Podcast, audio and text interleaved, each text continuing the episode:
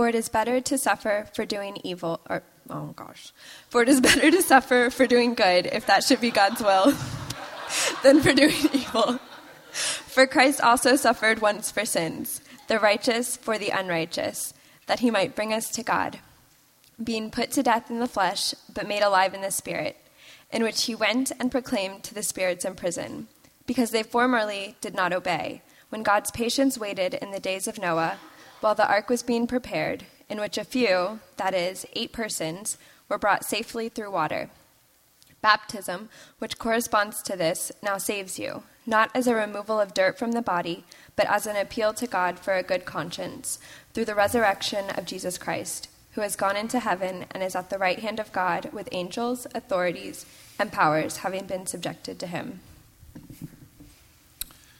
All right, how are we? Are we good? Yes. I'm always worried I'm going to screw up, and I, I don't need to worry about that anymore. Someone else did. Um, takes the pressure off. It's good. Um, okay. Uh, okay, so Watermark 201, I like to just always um, explain a little bit. Um, our, our sort of mottos for our, our church, our slogan, if you, I don't know what, what people call these things, but truth, beauty, community, and motion are the four things that, um, that we believe make up our vision of who we are. And so that's what the Watermark 201 class is going to be. Um, and it's going to be very conversational. It's going to be kind of experimental kind of class thing where I, I, want you to ask questions. I want to talk. I want, I want your thoughts on things. And I'm going to sort of uh, try to lay as many of these things out as I can. If we don't have time, then we'll, to finish, we'll have another one another time. And so it's going to be, I think, a lot of fun, a lot of, a lot of discussion about why we look at things the way that we do, um, why truth is important, what, where the idea of beauty comes from in, in our vision statement. Um, community, obviously, why is it? Why is community important? Why do people need to be together and, and living life together? And motion, what are we here for? What do we do? How do we respond to everything? So that's going to be uh, the Watermark 201 class, um, and there will be barbecue. So if you don't like sign up ahead of time on the city, then there will be no barbecue for you. And so it's a, I think I think it's a pretty good reason. I myself signed up myself four spaces, so I get four servings of barbecue. Um, I'm going to pray, and we're going to dive into this passage and figure out what the heck is going on here. Let's do it. Let's pray. Father, we love you. We ask for your wisdom and your knowledge. We ask for you to fill us this morning. Um, make yourself known to us. Remind us of your presence, of your infinite love that is and blessings that are being poured out upon us as we sit here. Uh, remove the distractions of our week. Allow us to be present. Um, and to really ponder what your words mean for us, the weight of all these things, and what it means for our lives. Bind us together in unity, give us strength, give us uh, um, not just knowledge, but wisdom about how to apply this knowledge to our lives. Give us things we haven't heard yet, things that are new and exciting. Um, help us to embrace a bit of the mystery that is here in this passage um, and to keep searching, kind of lean into that. Thank you, God. Speak through me. Allow me to be clear headed. And uh, in your name, amen. Okay, so this is going to be a weird one.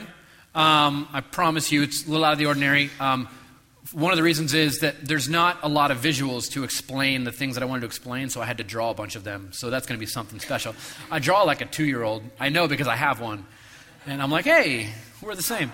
Um, twinsies in our drawings. Um, I want to start off by, by reading a quote about this passage that Martin Luther said. He writes this A wonderful text is this, and a more obscure passage than anywhere in the Bible. Therefore, I do not know for certainty what Peter means at all. Let's take communion. Um, no, that's. Um, as you go through commentaries of this passage, that's pretty much the general consensus. It's kind of like, oh. Um, it's very confusing. There's a lot of mysterious stuff in here. Um, and a lot of interesting things and conversations have come out of this passage. One of them happened in about the fifth century um, when the Apostles' Creed was put together. And because of this verse and because of uh, something in Acts um, chapter 2, hold on, I got to back my notes up. I've already done this today. Um, Acts chapter 2, verse 27, um, mixed with this passage, uh, people came up with the idea that um, Jesus, after he died, descended into hell. And you can see that right here in the Apostles' Creed. Uh, he was crucified, and he died, and he was buried, and descended into hell. Now, that's not right. That's not biblical in any way. Um, maybe you've heard this before. Um, this comes from a complete separ- separation from uh, really when, when the, the, church in Rome was being established and they were distancing, distancing themselves from, the, from Judaism. And they, they also lost a lot of meaning and context. And so in Acts, it talks about Jesus uh, being sort of retrieved, if you will, saved from, from Hades. Um, that's the old uh, Jewish way of talking about um, death. They didn't have, the ancient Jews, you may not know this, um, up until even in the first century, the Jews didn't have a well established doctrine of the afterlife. They didn't necessarily believe in heaven or hell. It's really interesting when you actually read the Old Testament. There's all kinds of passages um, a lot of them from Psalms. Here's one from Isaiah 38. Um, for Sheol, Sheol is another word for Hades. It's their idea of what it is. and I'll explain it in a second. Sheol cannot thank you. Death cannot praise you. Those who go down to the pit cannot hope for your faithfulness. Um, Psalm 6 5. In death there is no remembrance of you. In Sheol, who can give you praise? And then, and then the writer of Psalms talks about how the dead, in Psalm 115, the dead do not praise the Lord, nor do any go down into silence. The general idea was that there was this, after you died in ancient Judaism, there was this holding sort of place, and it was gray and it was murky and it was a place of forgetfulness as they described it. Sometimes it's called Sheol, sometimes Hades, and sometimes Abaddon, um, uh, the pit. It was just sort of this, they, they weren't really sure what happened. Uh, they did have a theology of resurrection, which is vitally important to understand when, when reading the teachings of Jesus um, and what exactly happened to Jesus. They all believed in a universal resurrection one day that the God's people would be brought back to life in this world in a kingdom led by God Himself, Yahweh, there in their midst. Um, but as far as uh, the separation from God and then present with God, they didn't have like this fully fleshed out doctrine of this. And so when you read the Old Testament, you don't really see that. You see that a lot in the New Testament. There is, um, Jesus teaches and he taught his followers that there is um, separation from God and there is presence with God after death, and, and it all is heading towards sort of resurrection is the ultimate goal, um, not this disembodied flying away for all of eternity, um, but instead resurrection, new heaven, new earth, all of that. Um, and there's all kinds of words to describe what we call hell. They all have different meaning. They all have different descriptors. There's Tartarus, there's Gehenna, there's all kinds of words. Um, and then there's all kinds, but they're all they're all negative. They're all bad. Um, and then there's all kinds of ways to describe sort of what, what we call heaven. It's really being in the presence of God.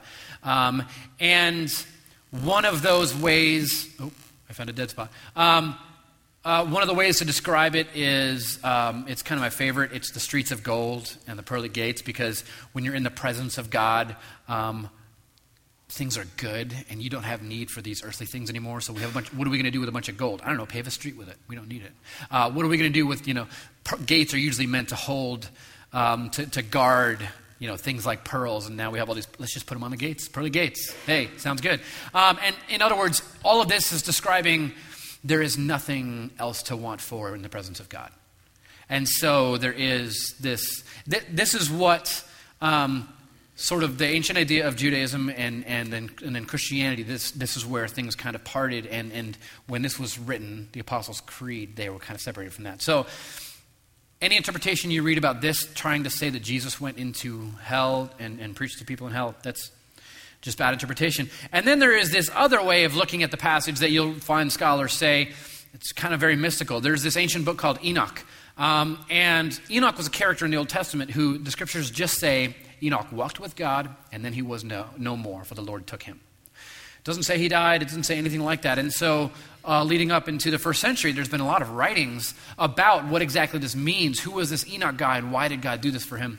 Um, and one of the things that came out of this was there was a Jewish literary device that people would use where they would write a book from someone else's point of view.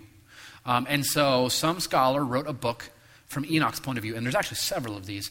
And in um, this is a regular thing people would do. This is where you get the Gnostic Gospels. It was, we look at it as, oh, it's a fake. It, they didn't look at it as a fake. They looked at it as a literary device, a way of sort of doing poetry and sometimes political argument.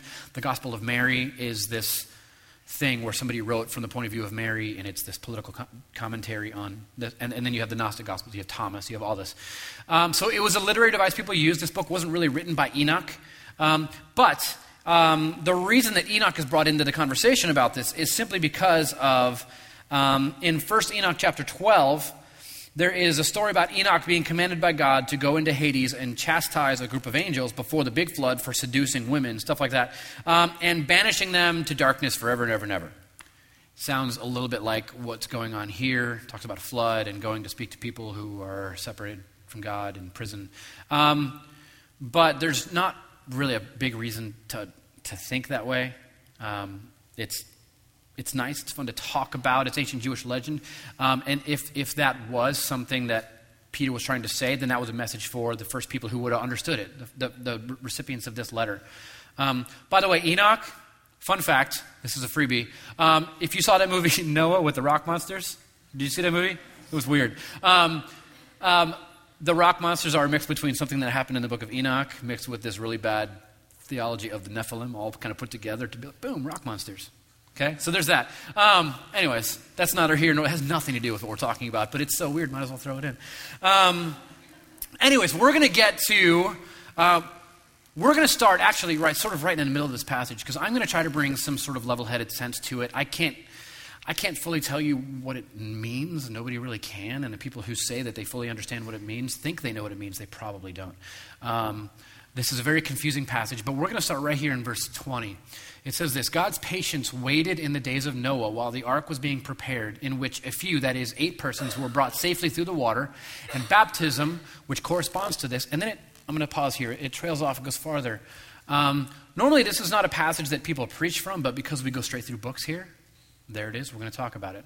There is a word in here that I really want to pull out that I think is, is vital. It's a very special way that the apostles and the disciples and the early Christians um, understood the Old Testament. Um, and it should be very important to us, and I'm going to explain why it's important to us this morning. The word is, uh, is um, baptism, which corresponds. So the word corresponds is this very important word, antitypos. Everyone say antitypos. There you go. Uh, it means antitype. It is the inverse of something else. Um, as confusing as that sounds, the best way to describe it is this um, a seal in wax sealed onto a letter. You have the image here, whether it's a ring or an insignia or a necklace or however it was done in ancient times, whoever was doing it would do it differently. Pressed into the wax leaves an identical image that was there, except it's in, inverted. It's the inverse of that. Okay? So, um, Peter talks about over the next few verses several things that are what he calls antitypos. They are antitypes of different things. Um, and so I want to, like I said, I had to make some drawings this morning. Here's one of them, it's very impressive.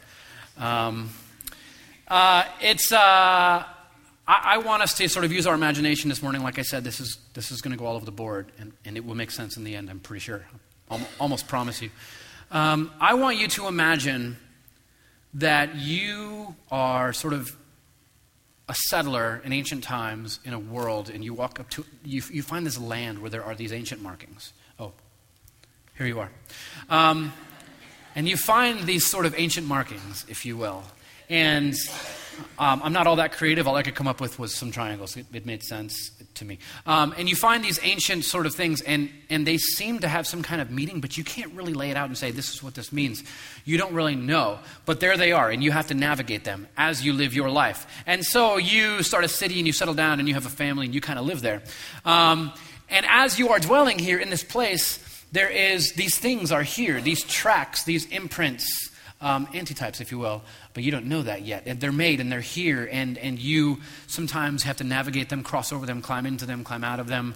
And it, it just seems like they, they're there for a reason, but you don't know what it is. And so people sort of tell stories about. Um, well, here's what I think happened. Here's what I think this means, and here's what I think this means. And they're all trying to grasp at meaning for these things, these markings that are there. And a day comes when something happens and descends, and you finally sort of, uh, and you find sort of a missing piece, and it fits, and it's perfect. And you realize, you come to realize what you had always suspected that these things have meaning, that they belong there, that someone, a mind, put them there and, and did that and, and used them for something. And suddenly you find the other half and you come to find that they fit perfectly together. And now, the things that you have always suspected are confirmed, and you find meaning. I say all of this, and I, I want us to all imagine this because this is exactly how the, um, the followers of Jesus understood scriptures.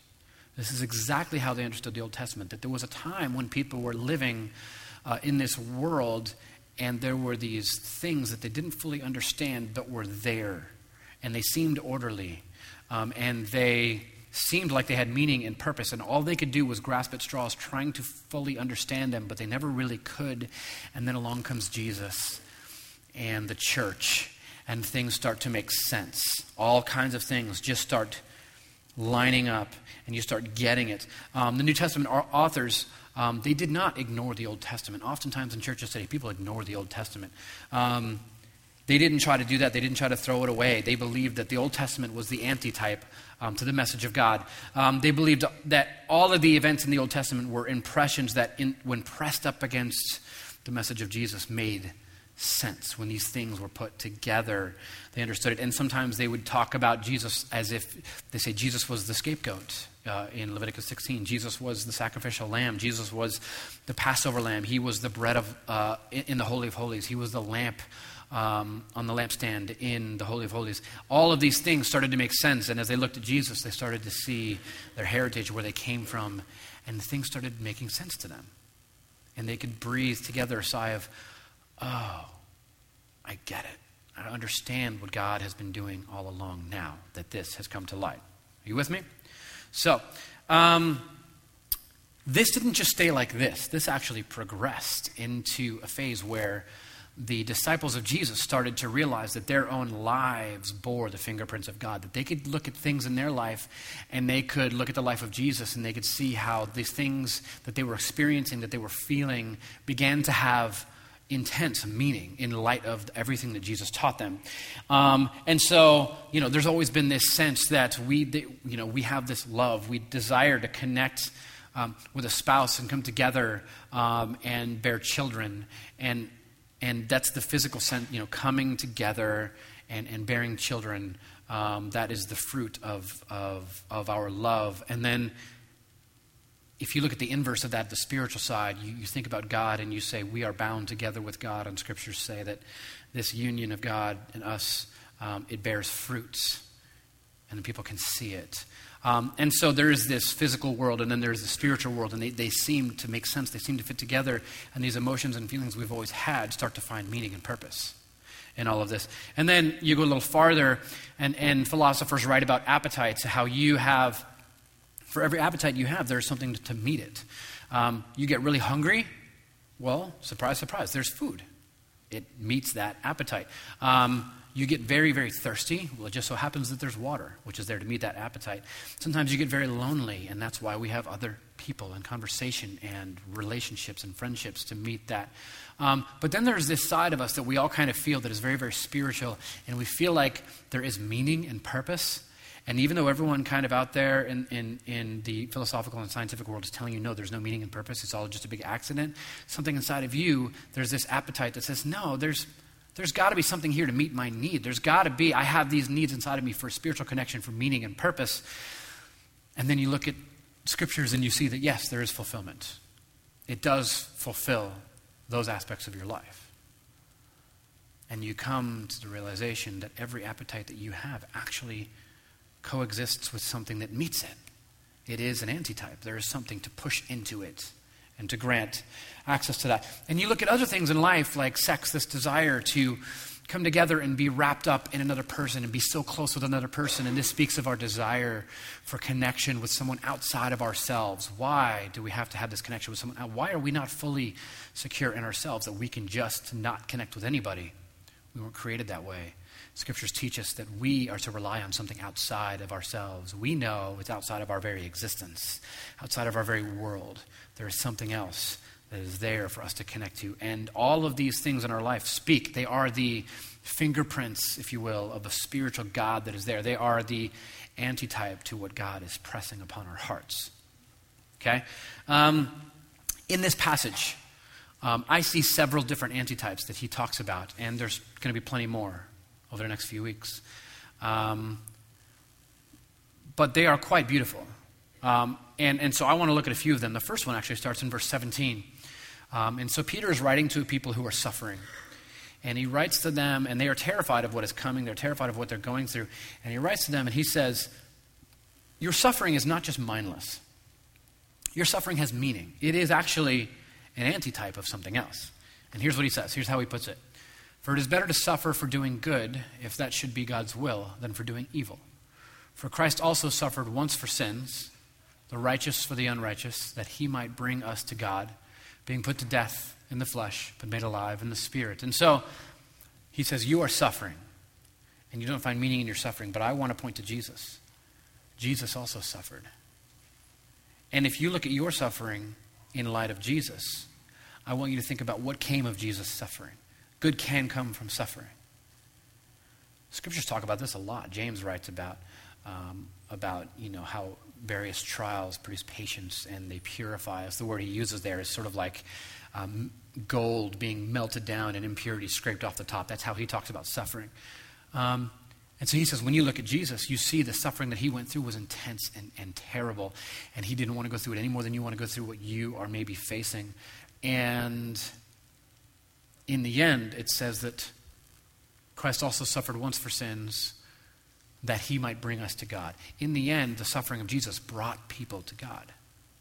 It was used for good, it, it ended up having meaning and purpose. And so they start to see their own suffering in the light of God as having meaning and purpose. Now, let's go to the next passage. Um, verse 19 through 20. A lot of scholars actually say that this is this cluster of words is, is the words that go together, and that there's some awkward punctuation, which we've always been confused about. Um, I kind of back what those scholars say, and so I'm going to go from this angle. That's all I can do. Um, that these words are one coherent thought. Uh, he went and proclaimed to the spirits in prison because they formerly did not obey. Um, talking about Jesus, proclaim something to someone um, honestly, the best way for me to do this is also to sh- show you another drawing that I made that's really bad. Um, sort of a timeline. Um, so, someone is in prison over here. They're in bondage. They're in prison um, because they did not obey. So, they ignored, they disobeyed some teachings. Um, up top it says, and, and they were proclaimed to them. So, he proclaimed to the spirits in prison. They, formally, they did not obey, and here they are. And so, there's this is one of the ways that we understand this. This is the one that I think makes most, the most sense. Um, and the reason I think it makes the most sense is because it, it lines up perfectly with what the entire message of, especially the Old Testament, is about. Um, let me show you another terrible drawing. Um, here's the Old Testament in a nutshell. It's, it's the very beginning. It's the story of Genesis. Here we are existing, and we have two choices. We have the tree of life, and then we have um, the tree of the knowledge of good and evil, and we have to make this choice. And they both actually, in the end, reveal to you who God is. Um, one of them through being close to, to and, and, being nurtured to God, by being nurtured by God, being close to God, and, and feeling His love and affection and forgiveness. And the other one, um, you, the, the, the uh, nature of God is revealed to you because you're on the end and you look over across the chasm and you see how good things could have been and how you should have stayed with Him. And where you are now is really rough and, and, and you want to go back. And from the other side, you see how good God is because of how terrible it is over here. Um, and so, this passage to me mirrors this, and this mirrors all of the Old Testament. Um, I mean, eating from the wrong tree gets you kicked out of perfectly good gardens.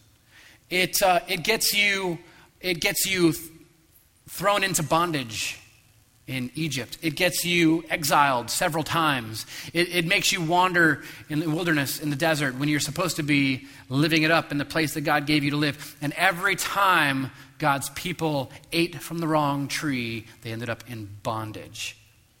And it was rough.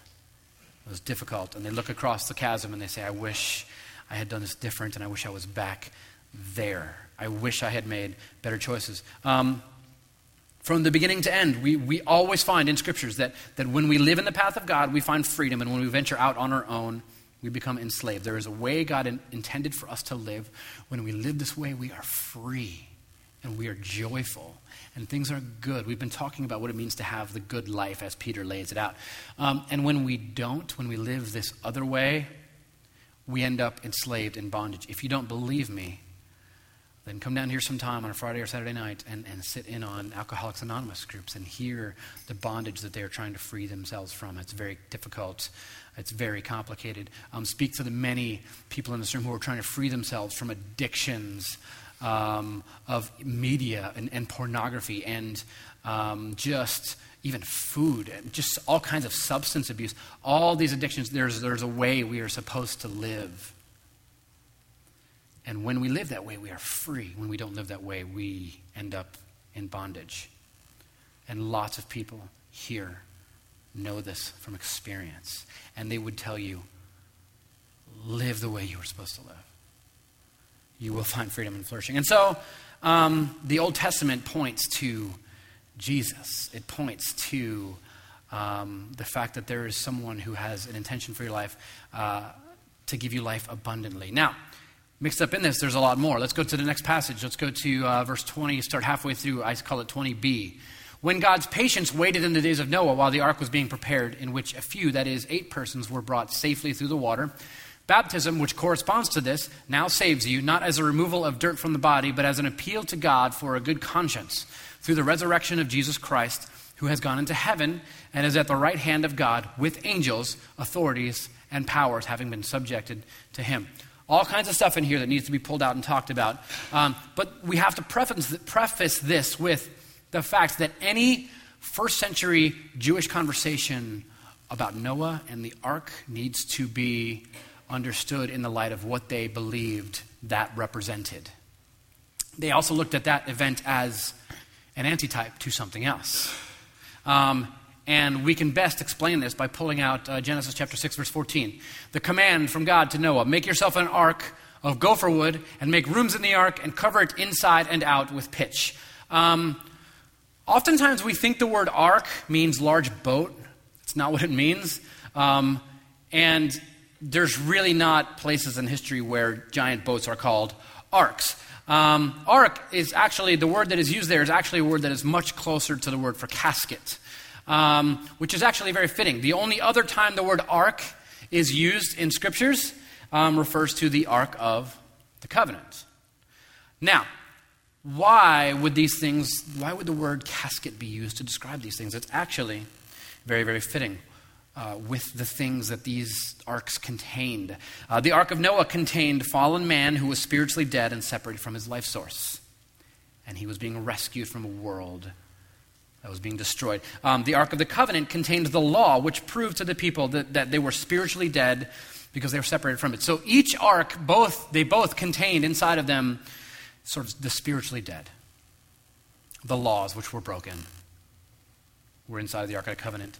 The people who had sinned against God and destroyed this world were spiritually sort of cut off, and, and there's just a few left and they are brought in. Broken man is brought inside for salvation. Now, um, so there's that, and there's more in this verse. Um, make, the, make rooms in the ark and cover it inside and out with pitch. Uh, this is a great word. The word pitch is the Hebrew word kafar. All right, a few of you are still with me. Um, it means to appease, to cleanse, to atone. It, it's not just a word that describes some black tar that would cover the outside of it. Uh, it is a meaningful word. We can't just pass by these ancient words. They have a lot more meaning than we give them credit for, oftentimes. Um, the word kafar, to appease, to cleanse, to tone. So the ark, think about this, is covered with atonement, if you will. Now, Noah's ark, covered in atonement. Uh, the ark of the covenant. Once a year, the priest would go into the Holy of Holies and he would bring the blood of atonement and he would pour it and throw it and splatter it upon the mercy seat, the top of the ark. In other words, the ark would become covered and the atonement. And so this is not just about two separate things, these are about the same thing. And I want, there's, there's actually a lot more to this. Um, so this happened every single year. After the atonement was, was covered, after the, after the Ark of the Covenant was covered in atonement, you know what would happen? It would be followed by 10 days, which called 10 days of awe. The word is, uh, the, the Hebrew phrase is Yamim Noraim. It's the days of awe. It's, it's mainly, it's a time when the people would, after their sins are paid for, spend time in repentance for 10 days and think about what they have done, and then they would be given a fresh start in a new year, in a new way of living, free of the sins that they had before. And so, atonement happened every year, followed by 10 days of repentance. Noah and his family were in the ark actually for one year and 10 days. It all is about the same thing. The ark is the antitype of the ark. And both of these things are the antitype of who? Jesus whose blood, atoning blood, ran down to the earth for us. The ark is about Jesus. And so the writers of the New Testament and, and the disciples, the apostles, they look back and they see, oh, this is about Jesus. This was never just about some boat floating in the water in the middle of destruction. This is about Jesus. It has much more meaning than we ever thought it ever had. And so let's go now um, to verse 21. He talks about baptism. Baptism, which corresponds, the antitype, uh, to this, now saves you. Not as a removal of dirt from the body, but as an appeal to God for a good conscience through the resurrection of Jesus Christ, who has gone into heaven and is at the right hand of God with angels, authorities, and powers having been subject to him. Now, a casual reading of this verse uh, will sort of lead you to believe that what he's saying is that we are saved through baptism. That's a misunderstanding of this verse entirely. Uh, this verse is not, and perhaps you've heard that, but this verse is not saying that it is the baptism which saves you. Uh, so let's, let's, let's look at it again. Baptism, which corresponds to this, now saves you, not as a removal of dirt from the body. So it's not the washing, it's not the going under the water and then coming back up, or the sprinkling, or three times forward, or one time backwards. Uh, I, would, I grew up going to a Grace Brethren church, and they would dunk you three times forward. And, and someone, I would, I would like to start another denomination where we drop people from planes. It'd just be fun. Um, it's not about how you go under the water. That's not what it's about. Um, and that's not at all what it's about. It's, he says it's not the removal of dirt. It's not the ritual washing. Wash, that, this is all pointing back to the ritual washing of the priest going into the temple. That's not what it is. He says it's an appeal to God for good conscience. Uh, we have to look at this word. Appeal is the word eperotema. Ah, we're getting better. Uh, the binding question in a contract which validates it legally. So, let's put this in, uh, in normal terms. Um, in every business contract in ancient times, they weren't always done on paper or parchment or clay. Um, it was actually very rare to write stuff down back then. There would be an action, maybe an animal would be cut in half, and you would both walk between it. There would be witnesses, um, but there was always an appeal that would solidify the contract. The appeal would always be a question that would be asked and an answer that would be given, and it would be clear as day, and it would go like this Do you accept the terms of this contract and bind yourself to observe them? And the answer was yes. And everyone who was there to witness it knew when that happened, that appeal was given, when that eperotema happened, this was a binding legal contract. And so what he's saying is it's not the water, it's not the dunking or the sprinkling, none of that. It is the appeal, the commitment that you make. And so what Peter's saying to them saying is, is, is basically that their baptism was their yes answer. Maybe your baptism is your yes answer. Maybe you'd like to be baptized and you that's that's the moment that you want to go public and let everybody know I'm in. Um, in their baptism, they made a pledge in their hearts, and it was a pledge that seals them with, with pitch, if you will. Like Noah in the flood, or like the broken laws in the Ark of the Covenant. Jesus' blood has covered them. They are sealed, they are His, and the destruction going on all around them will not touch them. That's what all of this is about. That's what all of this is about. And so, it is the fact that they stepped up and said, God, cover me. Cover me, please. Cover me with your atonement. All of this is pointing to that. And so, I want to bring us back to my terrible hand drawing.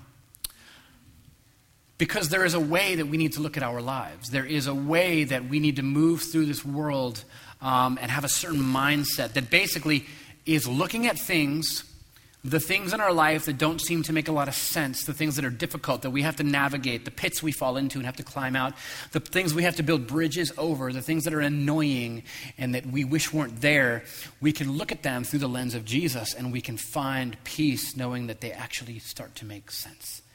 We can actually find growth and, and purity in them. We can become more like Jesus in them. We always say, um, I, I, believe it was, it was Timothy Keller who originally um, said this it's the things that exist in your life right now are necessary for you to become what you need to become. And the things that are not in your life are not necessary for you to become what you need to become. Whatever it is that you have, whether good or bad or trial, is there to bring you to where God wants you to be. Whatever you are missing, you feel like you're missing, is not necessary for you to become what you need to be. It's not. Or God would have given it to you. And so when we look at our life this way, we start to see our pain and our trials as actually having meaning, that they fit into something, that they are the fingerprints of God, the, anti, uh, the, the antitype of something that God is doing. Um, and then we start to look at, at the people in our lives as actually important. They're there for a reason. Maybe it is some kind of divine appointment. Um, it, it, sort of dawned on me the other day that when, when you are at the grocery store and you end up in the line with, by the way, when you're at the grocery store and you're trying to pick a line, always pick the line with the most amount of guys in it because they don't use coupons and it'll go quicker. That's the point. Um, but when you end up in that long line and everyone's counting out their coupons and you are there and you're kind of a prisoner for the next, what, 20 minutes, who knows?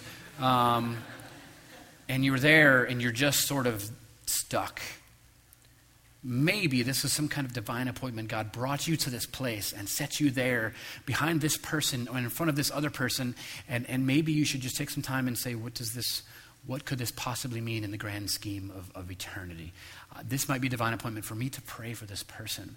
And that prayer you pray over this person for their flourishing, for their, their joy, for their salvation, for them to know, come close to God and know Him, and for Him to be revealed to them. Um, that might be the only prayer that is prayed over them all day or all week or all year. It might be actually the first prayer that has ever been prayed over them. Every single moment of your day can, can be used and leveraged to find meaning and purpose in the kingdom of God.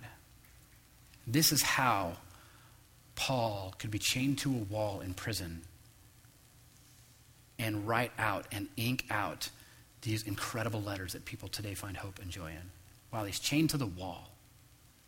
This is how the disciples could be in prison and singing out hymns and talking to the guard about Jesus because every moment made sense.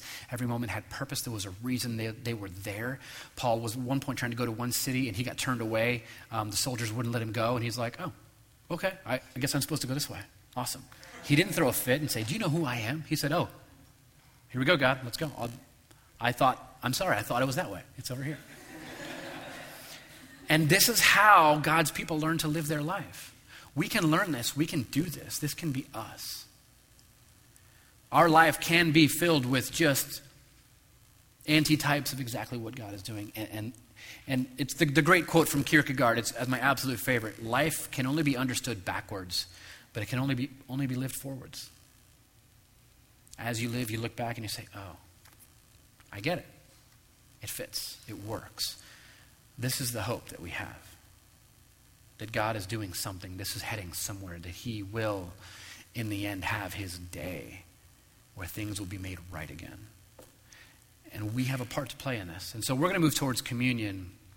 And so, our communion servers, if you guys are here, you guys can go ahead and, and prepare and get ready for this. Um, as we go to communion today, I want to.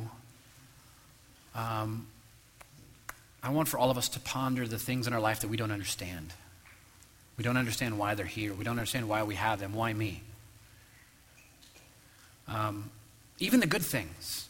Why? Why is this incredible thing happening to me and not someone else? And I want us to pause and I want us to reach out to God and say, Is it possible that this is your hand doing something? That this could have meaning? Is it possible that this has meaning? I would argue that it does. The, the apostles would argue that it does. Jesus would argue that he absolutely is working and doing something every moment of the day. And the question is whether or not you see it. And I want to move in this direction. And as we take communion today, as our communion servers are spreading out around the room, um, I want to move in this direction. I want us to start pondering every moment as divine appointment. There is a reason and, and, and a season for everything. Okay? So let's pray, and we'll take communion. If you're a follower of Jesus, please take communion with us. We would love that. Um, and uh, if you need prayer, right through these doors on the left, there's a prayer room, and uh, somebody will be there to pray for you. If you have questions, I would love to stick around and talk to you afterwards. If, if you uh, are interested in talking more about Jesus, becoming a follower of Christ, um, that would be incredible. And uh, I, I, would love to talk to you about that. If you need to talk about anything, the historicity of Jesus, or the problems you're having, the skepticism you have with scriptures and Christianity, this is an open place. Your questions are welcome. Not guaranteeing we have all the answers. We'll do what we can. So um, let's pray let's take communion. Father, we love you. Thank you for what you are doing with us in our lives. Guide us, mold us, make us, um, make us more aware of you daily. Make us more aware that things actually make sense. And, and we can find the sense in it. And we can. Uh, we can stand there in the rain and we can worship you knowing that, that it's okay, that this is heading somewhere. Let us look back and, and uh, mourn for our failures, but, but try to find hope in the fact that if not for those things, we wouldn't know what we know now. And let us bask in that, that maybe it's a little bit of grace in difficult times. We love you, Father. Continue to draw people to yourself, people in this room that need to come close to you, draw them in. Um, thank you for letting us call ourselves Christians. It's an honor to bear your name, to be called your body, to do your work. Thank you. Be with us now as we take communion. Humble us. Bring us to repentance. In your name, amen.